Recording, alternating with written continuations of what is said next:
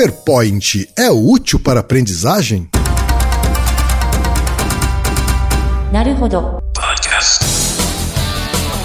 Bem-vindo ao Naruhodo podcast para quem tem fome de aprender. Eu sou Ken Fujioka. Eu sou Otávio de Souza. E hoje é dia de quê? Desapontando estudos. Altaí, vamos para os recados da paróquia. Quais são? Número 1, um, vai no iTunes Store, dê 5 estrelas e faça o seu comentário. Isso aí. Número 2, indique um episódio do Naruhodô para alguém que nunca ouviu o Naruhodô ou mesmo nunca tenha ouvido um podcast. Vamos aumentar o tamanho de nossa podosfera. E número 3, Altair, tem uma novidade. Ah. Porque além do Apoia-se, agora você pode também apoiar, colaborar com a produção do Naruhodô via PicPay, Altair. Isso aí. É fácil, é, é só você baixar o aplicativo PicPay Uhum. e vai procurar lá por Naruhodô. E vai vir na hora e tem lá a opção de assinatura, Isso. ok? É simples, indolor e o PicPay ainda é uma ferramenta que vai te ajudar a fazer vários tipos de pagamento. Uhum. Tá? É por isso que a gente está optando por essa nova alternativa de pagamento. Quem preferir continuar no Apoia-se pode continuar, tá? Quem quiser migrar para o PicPay tá convidado. Por, quê, favor. Altair? Porque em breve a gente vai ter, de fato, conteúdos exclusivos para assinantes e a gente vai usar uma plataforma que precisa ser assinante do PicPay. Então quem quiser migrar, quem quiser ter acesso a esse conteúdo exclusivo, vai precisar migrar a sua assinatura para o PicPay. Uhum. Tá. Agradecemos desde já e participem, por favor. É isso aí. Antes da pauta, mais um recado. Naruhodô está abrindo espaço para as mulheres podcasters, porque representatividade é importante também na podosfera. O destaque de hoje vai para o podcast Donas da Porra Toda, comandado pela Larissa Guerra e pela Marina Mels. Ouça o recado que elas deixaram para você, ouvinte do Naruhodô, e conheça o podcast Donas da Porra Toda. Amigos do Naruhodô.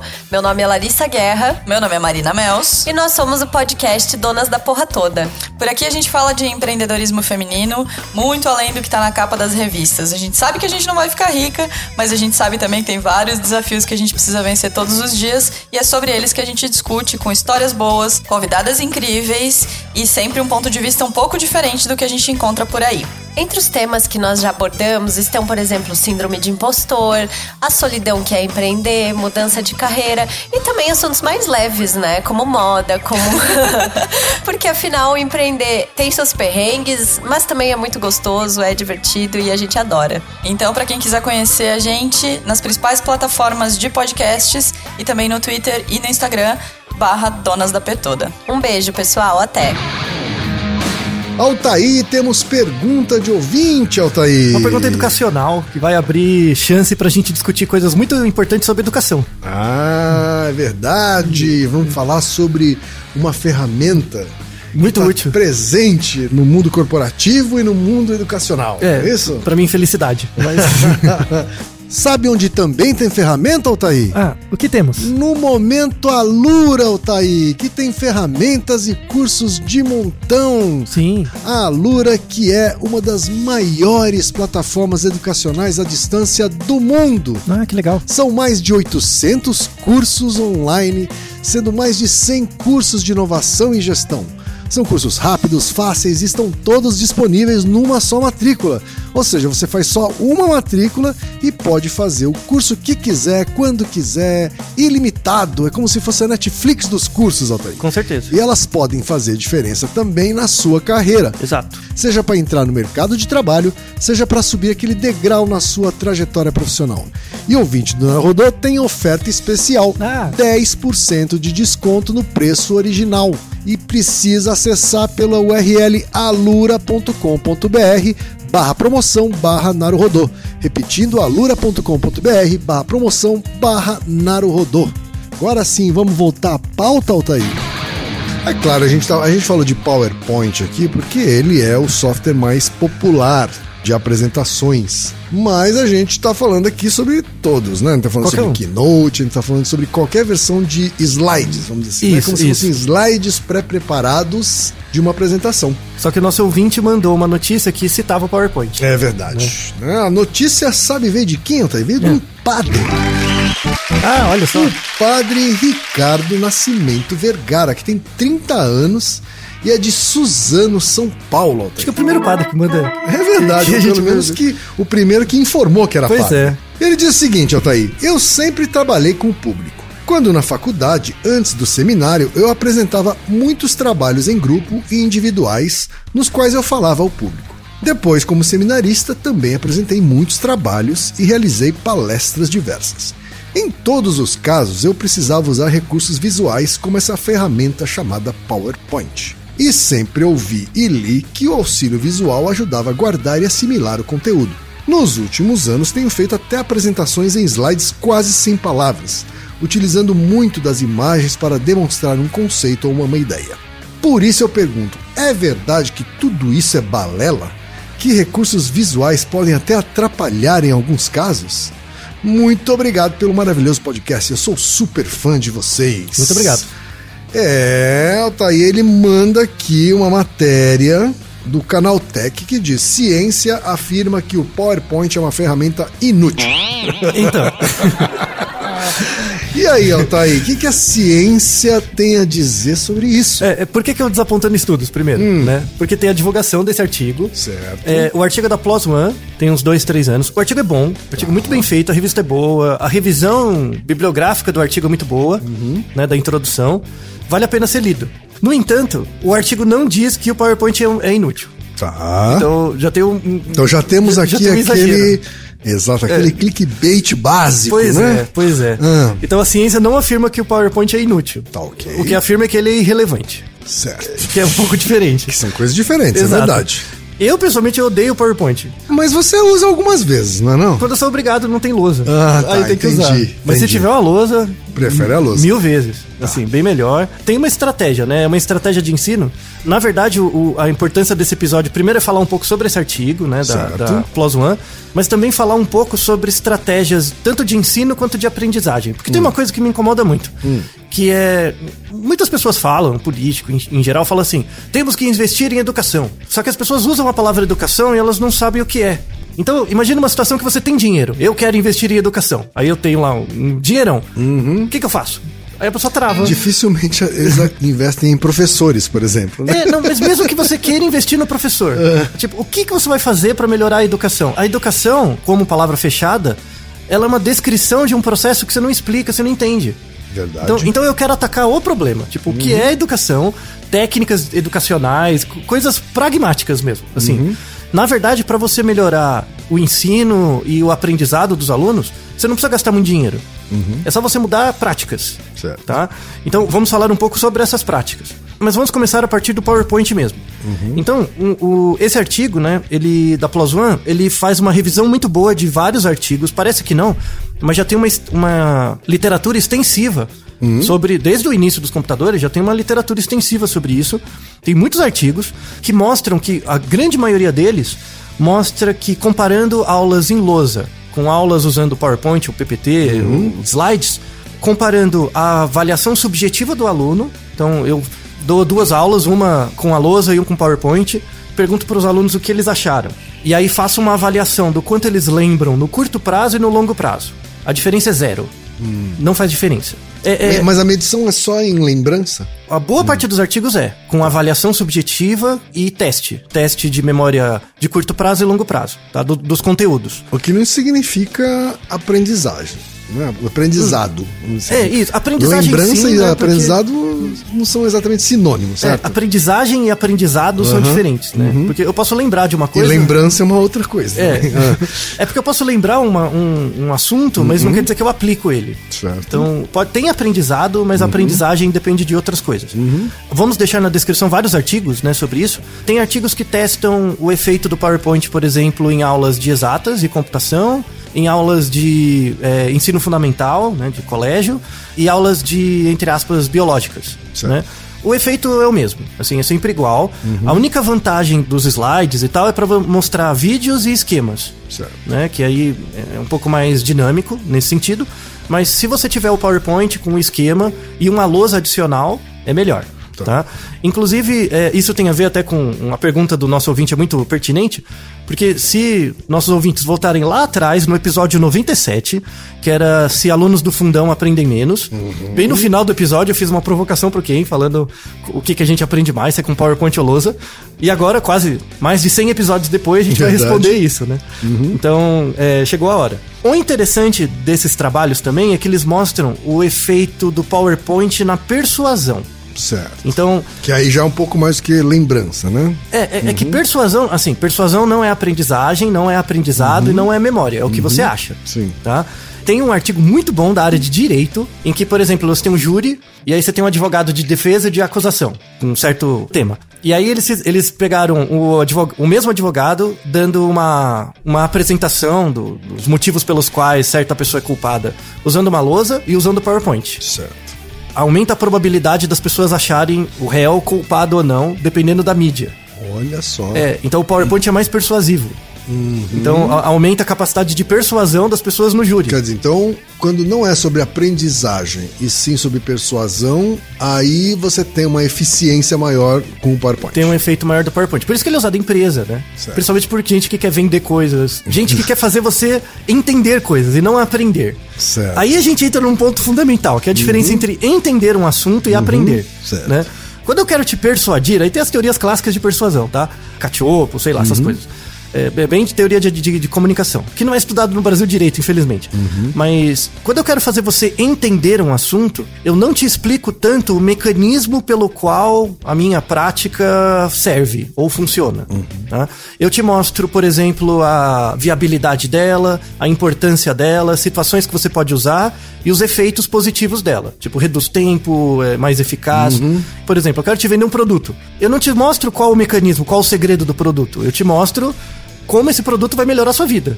Certo. Né? E aí eu, te eu, eu estabeleço uma persuasão, ou seja, eu faço você acreditar que uma coisa é boa pra você, só que você não sabe o que é. Certo. É o que em marketing a gente chama de benefícios. Maldito né? marketing. A gente mostra os benefícios. Isso. Você vai tentar engambelar Não a é? pessoa, basicamente. Não os malefícios, Isso. só os benefícios. Isso. E também não por que aquele benefício acontece. É, né? muitas vezes quem apresenta nem sabe É o porquê. verdade, é verdade, né? verdade. Pega exemplo de consultoria, né? Pega McKinsey, enfim. Que é um cara bonitão, mas não sabe desgraça nenhuma. Mas enfim.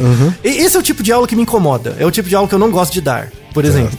Porque é importante você mostrar pra pessoa um mecanismo, que aí tem a ver com a aula científica, né? Uhum. Assim, eu te explico uma ideia, eu mostro a vantagem dela, mas eu te explico um mecanismo pra você testar por conta própria. Verdade. Uhum. Então, tipo, você não acredita em mim, testa. Faz você também, tenta fazer. Mesmo quando você apresenta um produto, a ideia não é nem. é, vale pra ideias, vale pra conteúdo acadêmico, mas vale pra produtos também. Uhum. É que as pessoas acham que o conhecimento, assim, ah, eu, eu tô mostrando o segredo. Uhum. E a ideia não é essa. Você consegue persuadir a pessoa. Tipo, pega o que eu tô fazendo e testa você mesmo. Uhum. Você vai ver que você vai conseguir. Aí você ganha uma persuasão muito mais duradoura Uhum. do que só um convencimento parcial que não vale muito.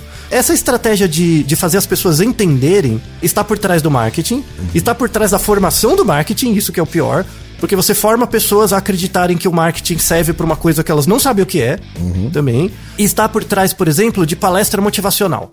Quando você motiva uma pessoa, sabe, uma coisa bem genérica, assim, você dá ideias legais, você estrutura, você não coloca palavra, você põe vídeos, textos, coisas assim, porque a pessoa pega aquilo que você tá falando, se sente bem, bem compreendida, acabou a palestra, tchau. Né? Tipo, ela não tem nenhum mecanismo ou algo para testar em casa para ver se dá para Verdade, validar. É só pra ela se sentir bem ali, Isso. naquele momento, aquela coisa imediata. É, é né? tipo um stand-up. de- Autoajuda, né? É autoajuda. Autoajuda. Autoajuda, palestra de autoajuda e stand-up não tem diferença. Stand-up é a mesma coisa, você ouve umas piadas, acha engraçado, legal e obrigado.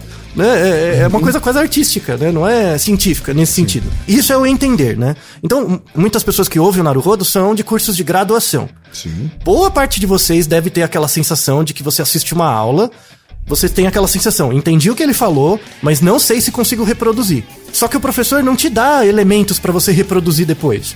Então você confunde entender com aprender. Se eu entendi o que ele falou, fez sentido pra mim, então quer dizer que eu aprendi. Vários cursos de graduação é assim. A saber, publicidade é assim, comunicação é assim, boa parte da psicologia é assim.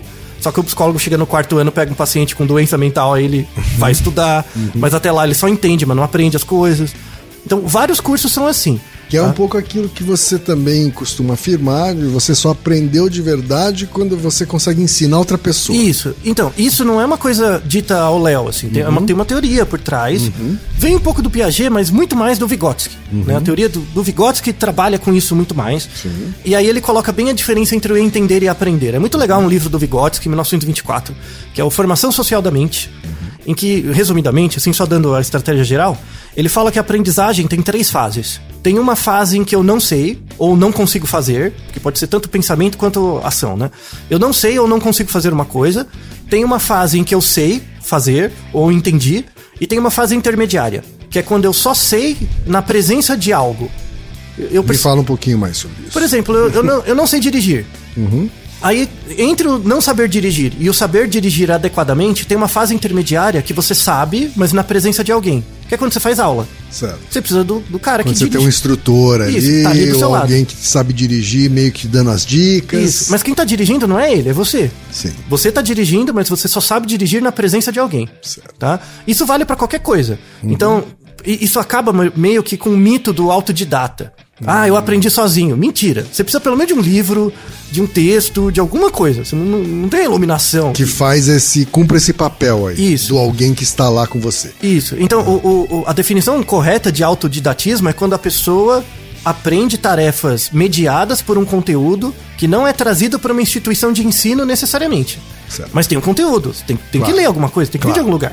E aí o, o, o Vygotsky coloca o seguinte, então, a passagem do não saber para o saber mediado por alguém, né, esse- essa fase intermediária, é chamada zona de desenvolvimento proximal, que é quando eu ainda não sei, mas sei mediado por alguém. Essa fase inicial, ela é passiva. Você consegue fazer a pessoa sair de um estado do não saber para um saber mediado através de aula expositiva. Então, eu falo isso para todos os meus alunos, para qualquer matéria e disciplina que eu dou. Eu falo, ó, eu tenho uma certeza nesse curso. Eu vou fazer vocês entenderem. Mas se você não treinar, você vai esquecer.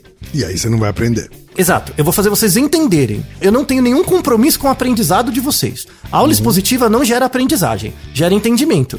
Então eu consigo colocar você na zona de desenvolvimento proximal. Se você vier aqui, aqui na aula, comigo, é igual o motorista do. o- É, se você não pratica dirigir depois que você teve aula com o instrutor, Perdeu. você não vai aprender. Isso, você volta no não saber de novo, né? Você fica sempre dependente daquela mediação. Então a parte do entender, ela é passiva. Você entende um monte de coisa do dia, lendo jornal, vendo TV, assistindo vídeo no YouTube, você entende um monte de coisas. Agora, aprender é um processo ativo que demanda tempo e muito mais do que isso, demanda entrar em contato com o conteúdo em períodos do tempo diferentes. Pra generalizar, né? Isso tem a ver com uma estratégia inicial de aprendizagem, que é uma técnica de estudo que eu quero mostrar pras pessoas. Certo. Porque muita gente manda e-mails pra gente, ah, como é que eu tenho que estudar? Como é que. Então vamos- dar umas dicas, mas essas dicas é muito mais pros professores do que pros alunos, mas tem pros dois, tá? Então, entender e aprender são coisas completamente diferentes, tá? E isso é, é importante. Como que a criança pequena aprende? Então ela não sabe uma coisa, como é que ela faz pra e- entrar na zona de desenvolvimento proximal? Ela imita. Ela imita o adulto, ela tenta, erra, fala e, e vai ali até o momento em que ela entende a regra, entende o mecanismo, ela interioriza esse mecanismo e aí esse outro, esse professor, né, esse instrutor passa a estar dentro dela. E aí ela tem a regra, ela consegue produzir a regra internamente e aí ela sabe. Então, saber Passa a não depender mais dessa, desse intermediário. isso. Esse, na verdade, ela sempre depende, mas o intermediário tá dentro dela. Certo. Então ela internaliza as regras sociais. Por isso que Vygotsky é é bem baseado na- na- nas relações sociais, né? nas Certo. estruturas das relações e na internalização dos conceitos. Por exemplo, você não lembra, sei lá, a tia Vera da segunda série, às vezes ela te fala uma parada que foi super importante pra você, mas você não lembra que foi ela. Mas você- ela foi a responsável por você internalizar a regra. Hum. Então, isso chama amnésia da fonte. Você lembra uma coisa Mas como não se sabe fosse de sua, onde, mas não sabe de onde. Por isso que a profissão de professor no Brasil é uma das mais desvalorizadas. Porque Você não consegue auditar quem foi aquele que fez a mudança na minha vida. Sim. Porque quando você tem a mudança, a regra é sua. Você internalizou. Uhum, né? Quando você só entende coisas, você consegue projetar. Ah, é o palestrante, é o- o- a religião, é o pastor, é sei lá quem. Uhum. Não, eu entendi, fez sentido pra mim. Quem me fez chegar nesse sentido? Fulano. Então, tudo que você entende, você projeta em alguém e acha que foi a pessoa, que ela E tem um poder mágico. atribuiu, na verdade, acabou atribuindo a pessoa errada. né? Isso. E, e aí, como você não pratica, você fica dependente dela pra te passar a regra de novo, você fica dependente. Então você não aprende nada. E aí você fica preso num sistema de crenças, que só aumenta a sua ilusão de controle. Né? Boa parte dos mecanismos religiosos funcionam assim, principalmente porque em, em mecanismos religiosos você não aprende o que é Deus ou a, a entidade. Na verdade, essa entidade é mediada pela instituição. Aí cria-se uma dependência que é necessária para a estrutura do sistema social. Tá? Até aí tudo bem. Mas quando você fala de aprendizado de matemática, de história e tal, não pode ser assim. Você tem que internalizar a regra. Então a primeira grande crítica não é nem o PowerPoint em si, né? Mas a- a- o contexto de como o conhecimento é passado é essa. Está para muito além do PowerPoint. Mas essa cultura do PowerPoint é uma cultura do entendimento e não da aprendizagem. É uma cultura do convencimento, é uma cultura do, da persuasão. Olha que slides bonitos, começou bacana, que vídeos legais. É uma cultura bem da- do marketing. né? Eu- É muito interessante você falar isso, né? Porque eu tive o privilégio de fazer alguns cursos em Stanford, né, na Universidade de Stanford. E eles usam só lousa. Né? Eles só lousa. Lousa e baba. Eles usam o computador, ou, enfim, né, um, um projetor, na hora de projetar um vídeo. Basicamente, Uhum. sim. na hora de projetar um vídeo. Sim. Né? Então, eles projetam um, vídeo de uma entrevista de alguém e voltam a comentar na lousa. Hum. Né? E, e tem lousa para tudo que é lado. Assim, né? Assim, as classes, as salas de aula de Stanford são privilegiadas também nesse sentido. Sim. Né? São gi- lousas gigantes de dois andares. Isso, você levanta, né? Isso, de dois andares, tem Ah, já pra cima, Já pro tive sorte de dar aula numa lousa dessa, é tão bacana. É, exatamente. E a parede inteira, né, de lousa Uhum. de dois andares, né? E alguns têm ainda né, aquele mecanismo de depois de digitalizar o que foi escrito e, né, Uhum. e depois você mandar por e-mail o JPEG daquilo que foi escrito, né? Então foi muito interessante pra mim, né? Sim, Já sim. adulto, Sim. né, voltando à sala de aula, né, numa universidade, uma universidade que é reconhecida talvez como uma das mais contemporâneas, né, que Uhum. é Stanford, eles usam lousa. Sim. Então, ma- mas aí tem, tem uns argumentos a favor disso do ponto de vista de experimentos, né? Por exemplo, quando, quando eu tô escrevendo numa lousa, tem um tempo que eu gasto escrevendo. Sim. E esse tempo você tá acompanhando Isso, o conteúdo. Você, precisa de um você tempo. está assimilando ao mesmo tempo que ele está escrevendo, né? Isso. Assim, tipo, Quando eu ponho um PowerPoint. não uma foto, né? Ele É. não é uma foto. na Não sua- é um slide, É, né? aham, Isso. Quando eu ponho o slide, já tem todo o conteúdo. Então você gasta um tempo lendo, mesmo que seja rápido, só que aquela produção textual foi feita por outra pessoa que não tem a mesma estrutura cognitiva que a sua, né? Então, na verdade, eu tenho que ler uma vez, entender o que você tá fazendo, tentar me colocar no seu lugar para aí conseguir aprender alguma coisa. É muito ruim. Se você está escrevendo na lousa e você anotando, por exemplo, tem gente que anota, tem gente que não anota. Não tem diferença em resultado de aprendizagem entre quem anota e quem não anota. Certo. Mas se você tem um trabalho muito legal, vamos deixar na descrição, que você avalia o conteúdo das anotações do aluno. O aluno, em geral, ele não copia ipsilíteres o que tem ali. Sim. Ele copia mais ou menos. E esse mais ou menos reflete ela, a, a própria pessoa, né? Quando a pessoa for estudar, mesmo que tenha os slides, ela vai estudar muito mais pelo que ela escreveu do que pelo slide. Né? Porque É. Suas faz mais anotações, né? É, porque faz Suas mais sentido. anotações. Uhum. Faz mais sentido pra ela. Então, se o professor escreve na lousa e o aluno vai seguindo do jeito dele, os dois têm o mesmo tempo. Logo, você não perde muito conteúdo. Você fica meio na, Uhum. Verdade. Uhum. mes na mesma passada. Né? Uma coisa muito importante pro aprendizado é tempo. E esse tempo tem que ser algo encadeado durante a aula mesmo. E esse tomar notas, então, também tem sua utilidade no aprendizado. Não pra todas as pessoas, Hum. e depende do tema. Então tem pessoas que não anotam e, e não precisa, porque ela é como se tivesse notas mentais. Certo. Né? Tem pessoas, por exemplo, que fazem anotações mentais, ela fica seguindo o raciocínio do professor e depois da aula ela faz um resumo. Uhum. Né? É um outro- uma outra estratégia. Né? Agora, tem uma coisa sinestésica aí também, Uhum. de. Ao escrever, você também está isso, você está tentando assimilar, assimilar de outra forma. Sim. Né? E aí a gente entra nas causas materiais do cérebro, Uhum. né?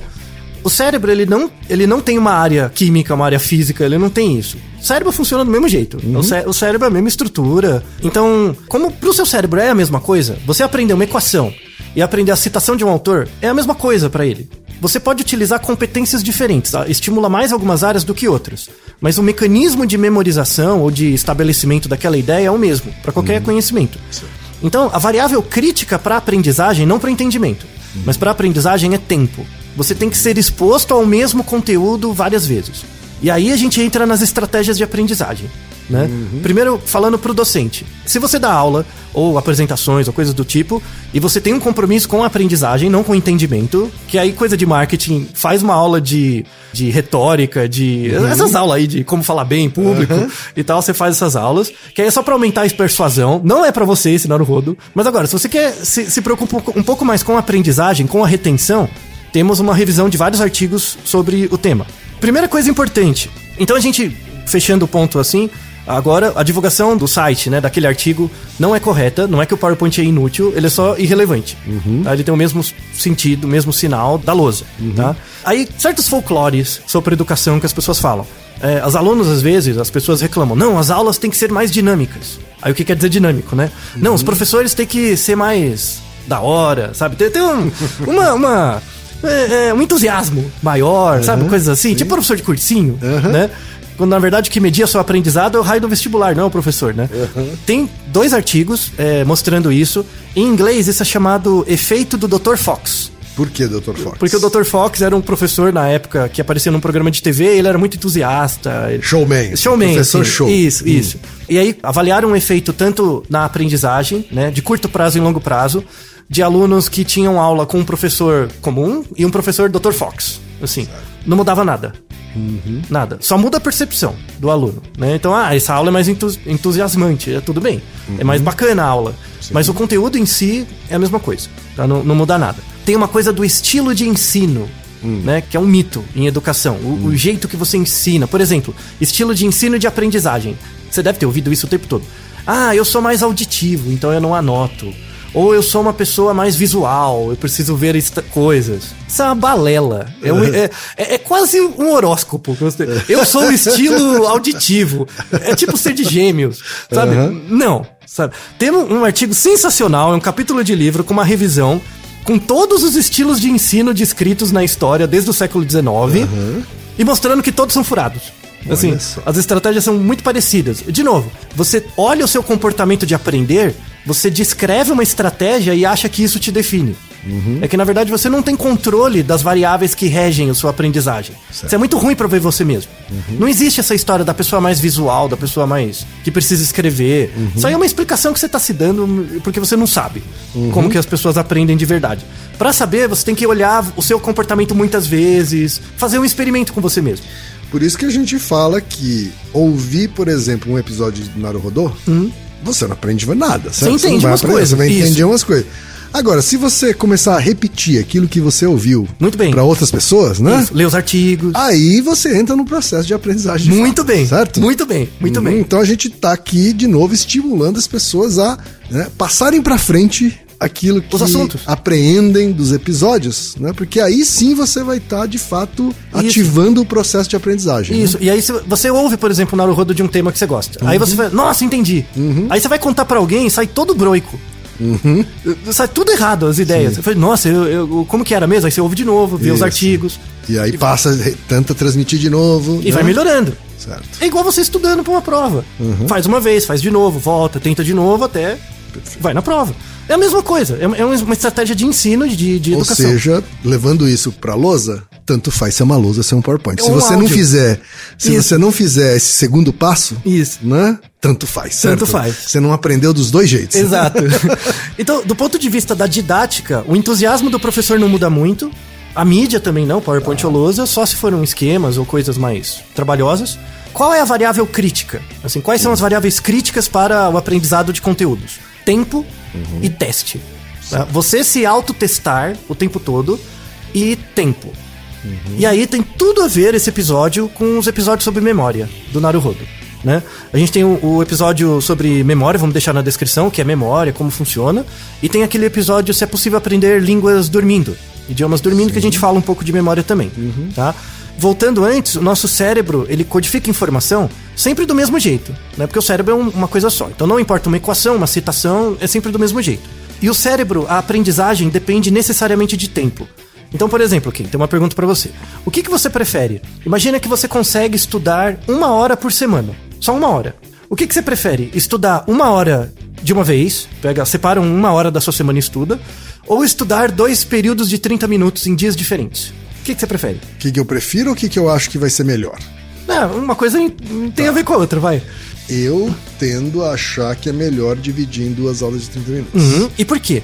Qual que seria essa você hipótese? gerar duas ocorrências, para você ter essa frequência maior. Teste, assim. isso tem a ver com a ideia de teste.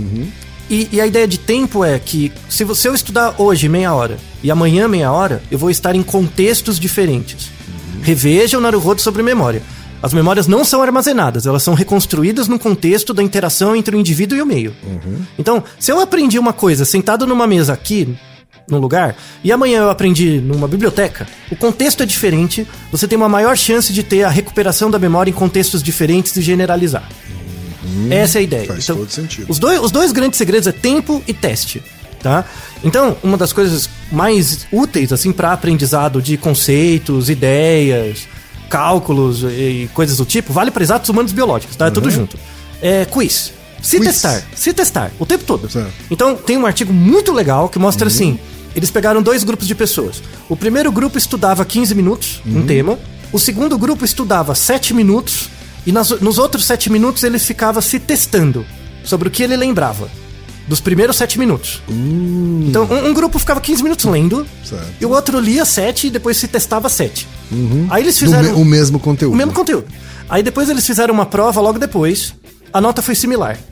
Sim, muito similar. Tá. Só que depois eles testaram dois meses depois. Uma prova de novo. A mesma prova. A turma que se testou tinha um desempenho 40% melhor. Caraca. 40%. Ou seja, você de fato consolidou aquelas, né, de maneira mais sólida Um pouco mais sólido. Uhum. Sim, com teste, com se testar. Porque, porque a lei, Sensacional. de novo, a leitura gera entendimento, é algo passivo. Uhum. Te coloca na zona de desenvolvimento proximal. O que, que gera o conhecimento ativo? ativo? Testa. Uhum. Entendeu? É, é, é Vygotsky mesmo, né? Vygotsky, que coisa fantástica. né? Piaget descreve como assimilação e acomodação, mas a, a ideia do Vygotsky é mais aplicável, assim. Uhum. Né? É interessante que Vygotsky morreu cedo, ele deixou a teoria dele muito em aberto. Então tem muitas pessoas que desenvolveram depois as aplicações educacionais. Não foi o, próprio, o próprio Vygotsky, coitado, mas ele morreu com Uhum. Mas ele menos... foi a base, é. Mas ele deixou um legado, ele morreu com menos de 30 anos. Menos de 30 menos anos? de 30 Você anos. Tá pois é, ele deixou um legado incrível e admirável, Vygotsky. Então o cara era um gênio. O cara era bom, o cara era bom né? mesmo, bom. E médico. E aplicou os conhecimentos dele para educação, tinha um interesse para educação. Muito legal. Sensacional. Né? Outras evidências. Aí em relação ao tempo. Outra pergunta para você, Kim. Eu quero que você decore um texto, Uhum. tá? Esse é um experimento. Esse experimento é de 1925. Essas técnicas de aprendizagem já existem testes para ela desde 1880. Isso não é aplicado nas escolas. Cacete. Então, 1925, o cara fez um experimento, está na descrição. Eu, eu quero que você decore um texto. Aí, um grupo de pessoas lê o mesmo texto seis vezes. Você lê lá seis vezes o Certo. texto tal. O segundo grupo lê três vezes hoje, espera dois dias, depois lê mais três vezes. E depois fazem a prova. Né? Espera uma semana, faz a prova. Quem você acha que lembra mais do texto? O grupo que leu picado, ou em- leu duas vezes, né, em dois períodos, ou o grupo que leu. Repetido, ele leu, ele leu mesmo, os mesmos trechos três vezes, depois três vezes. Isso. Ah, o que dividiu em dois. É. Não parece intuitivo? e tem parece. várias repro- reproduções disso. Então, por que as pessoas não fazem? Né? E de novo, Então, as- as pessoas acabam deixando pra estudar tudo em cima da hora e leem só uma vez. né? aí é porque o povo é bundeiro. Se você, Aí é pro aluno, né? O aluno é bundeiro. Mas vamos supor que ele deixou ler, eh, estudar tudo na, na última semana, né? Então é melhor ele ler, estudar dois dias daquela semana Uhum. diferentes do que um dia só o tempo somado. Isso. Então, Isso. por exemplo, se faltam três Essa é uma semanas. dica bastante prática, assim, Bastante pra- útil. Não é pra ser Não. usada. assim. Sim, sim. Por exemplo, você tem três semanas para uma prova. Estuda 10 minutos por dia. É muito 10 mais minutos. eficiente do que pegar um dia e ficar e, e ler três horas. E, Estuda e três, lê horas. três horas. Aham. Estuda no banheiro. Quando você tá no banheiro, não tem nada o que fazer. Tira o celular e estuda. E Três- tem a ver com essa coisa de você gerar a lembrança em contextos diferentes, assim? Tem, É isso? tem a ver com isso. E, tem, a ver com a repetição também. com a repetição. Então, tô, tô um dia, estudo um pouco. Aí aquela informação fica na minha cabeça durante o dia. Aí eu acabo tendo voltas em outros momentos. No outro dia eu volto de novo. Isso vale muito como estratégia de aula. Eu uso isso muito. Então, no, eu falo, meus alunos no começo do curso, sei lá, eu dou um semestre. Primeiro mês do curso, o povo fica doido comigo. Porque eu passo muito conteúdo no primeiro mês. Aí o pessoal fica meio desesperado. Mas eu falo, é assim mesmo, calma. Você tem que também ter, dar um hold no negócio, né? Calma. Tá? É muito conteúdo. Depois, os outros quatro meses, eu fico só repetindo o que eu falei do primeiro mês. né? Interessante. E aí você volta em contextos diferentes, repete semanas diferentes. Eu passo quase todo o conteúdo no primeiro mês, depois só vou repetindo. A consolidação é muito melhor. E eu dou prova toda semana. Tem lista toda semana, listas curtas, só daquela semana, pra você ir fazendo toda semana. Certo. né? Então, tempo e teste. É, é- é simples, é, é isso, tá? E aí depende da motivação do aluno, né? Se o aluno é Claro. um bundeiro, não sai. E aí tem uma outra coisa também desses artigos que mostra o seguinte, que é o objetivo. Então, porque muita gente até usa essas estratégias, tenta usar e tal, mas o aluno é bundeiro. Tipo, o cara não quer nada com nada e tal. Aí fica difícil. Eu tenho uma vantagem pessoal porque eu dou muita aula de pós-graduação. Certo. Então, na aula de pós-graduação existe um objetivo intrínseco. Qual é? O cara tem que fazer o mestrado e doutorado dele. Certo. Então, toda a aula ele já é motivado para o uso no experimento, na, na, na atividade dele. Então é muito mais fácil. Na graduação é mais difícil. Porque, em geral, o aluno não tem tanta esse, um projeto, uma coisa, Verdade, né? verdade. E, e, e daí surgiu... Às né? vezes ele tá lá só porque o pai mandou. Isso, ou porque ele não sabe, né? Ele tá meio perdido, enfim. Sim. E aí, na pós-graduação é mais fácil, né? Na, na graduação, aí você tem estratégias de aprendizagem que criam pequenos projetos pra pessoa ir fazendo, tá? E aí tem, tem toda uma, uma teoria por isso, que vamos deixar a descrição. Mas, entrando só pra recapitular, né? Esse tempo e teste tem a ver com as quatro causas do Aristóteles. Tá? Então, a aprendizagem tem quatro causas. Quais são as quatro causas da aprendizagem? Primeiro, a causa material, que é o cérebro. Né? Quando você aprende conteúdos em períodos diferentes, o seu cérebro, assim, uma, uma das estruturas relacionadas com a memória é o hipocampo. E o hipocampo, ele tem neurônios, e, e esses neurônios fazem espículas. Eles criam bracinhos. Tá? Conforme você vai retendo um conteúdo, né, é, a quantidade de bracinhos que os neurônios do hipocampo fazem vão, vão aumentando e esses bracinhos vão se ligando com outros neurônios. Só que isso leva tempo. Então imagina que para um neurônio criar bracinhos e se ligar com outro neurônio leva um dia. Faz de conta, leva um dia. Se você estudar tudo nesse dia, até estimula o hipocampo, só que não dá tempo de fazer a conexão. Então, se você estudar meia hora hoje, ah, já dá a espícula. Aí o, o, neuro- o cérebro vai ter um mecanismo que chama mecanismo refratário, porque ele gasta energia para criar as espículas, ele vai desenvolver. No dia seguinte, você estuda de novo. Lá já vai ter aumentado as espículas. E aí você consegue usar a capacidade neural maior.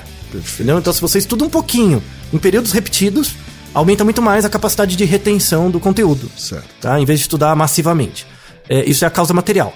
A causa formal tem a ver com o contexto da memória. Então, você estudar a memória em diferentes contextos gera é, generalização, causa formal. A causa eficiente diz respeito ao próprio comportamento. Aí vem as estratégias de aprendizagem, né?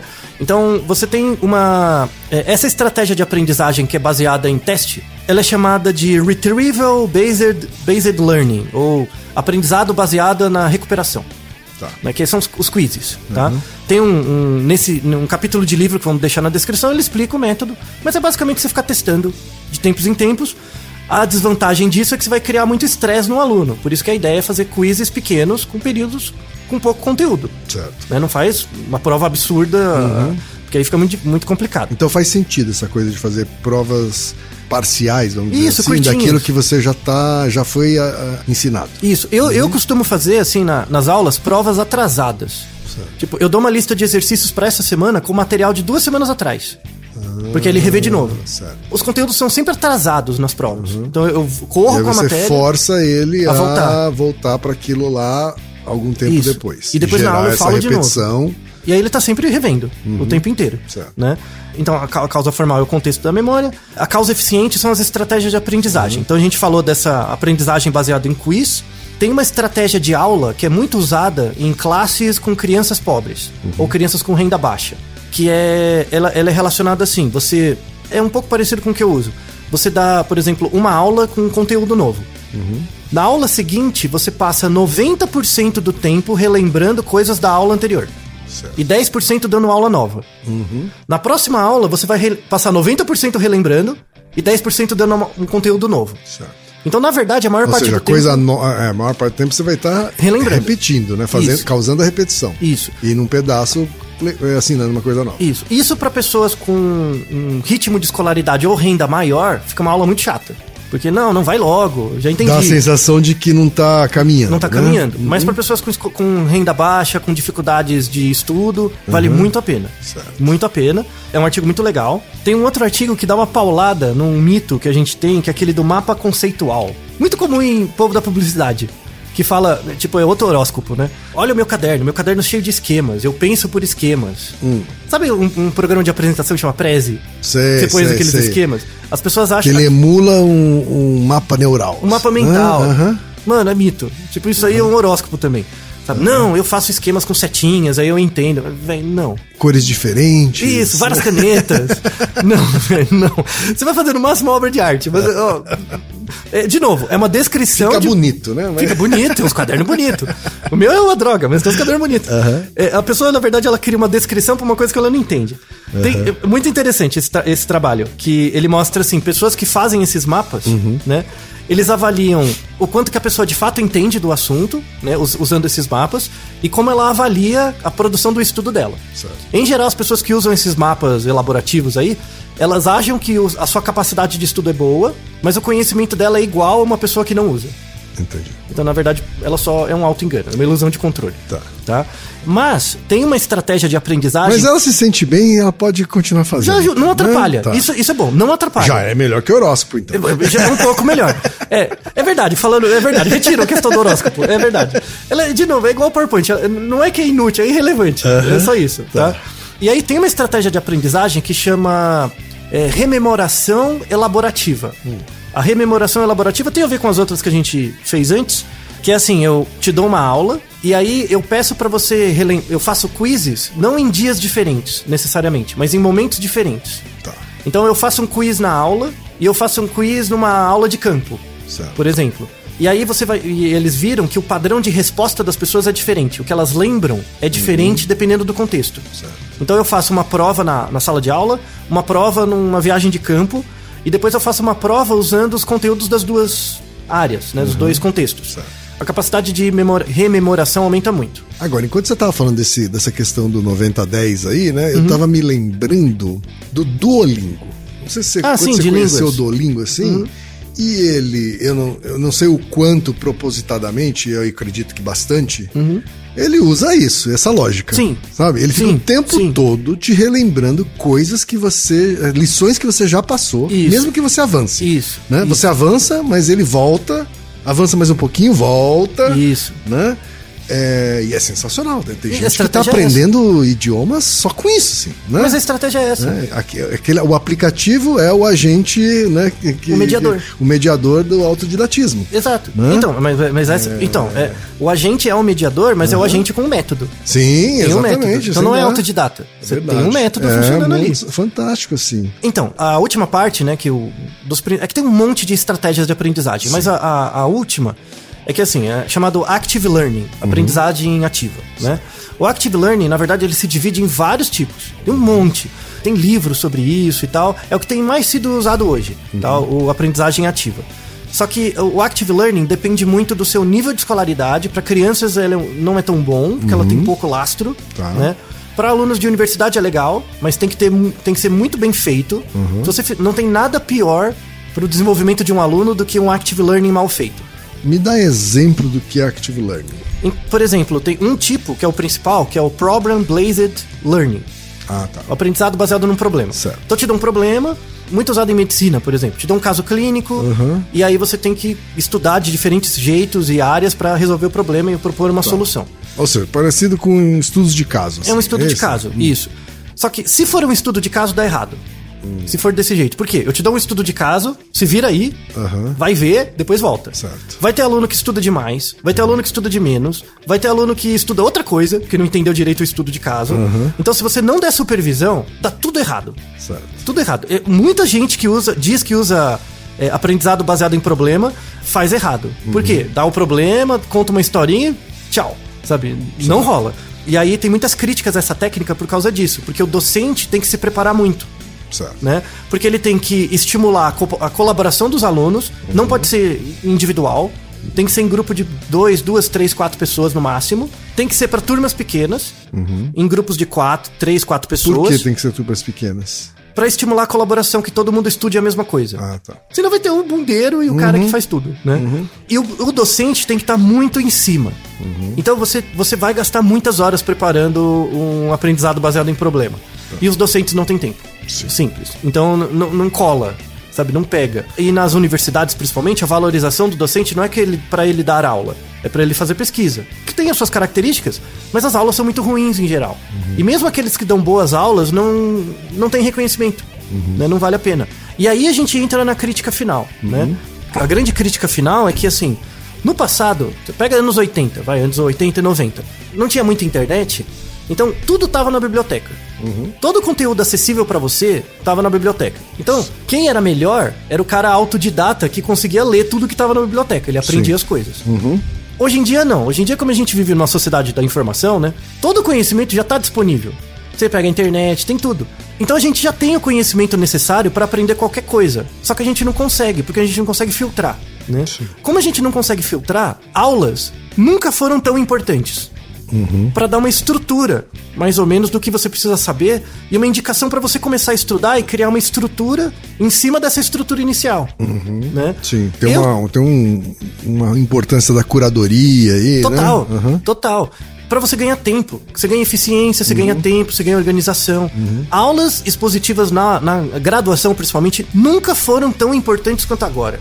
Nunca. Eu digo por mim mesmo. Eu tenho que estudar um assunto novo, é muito difícil.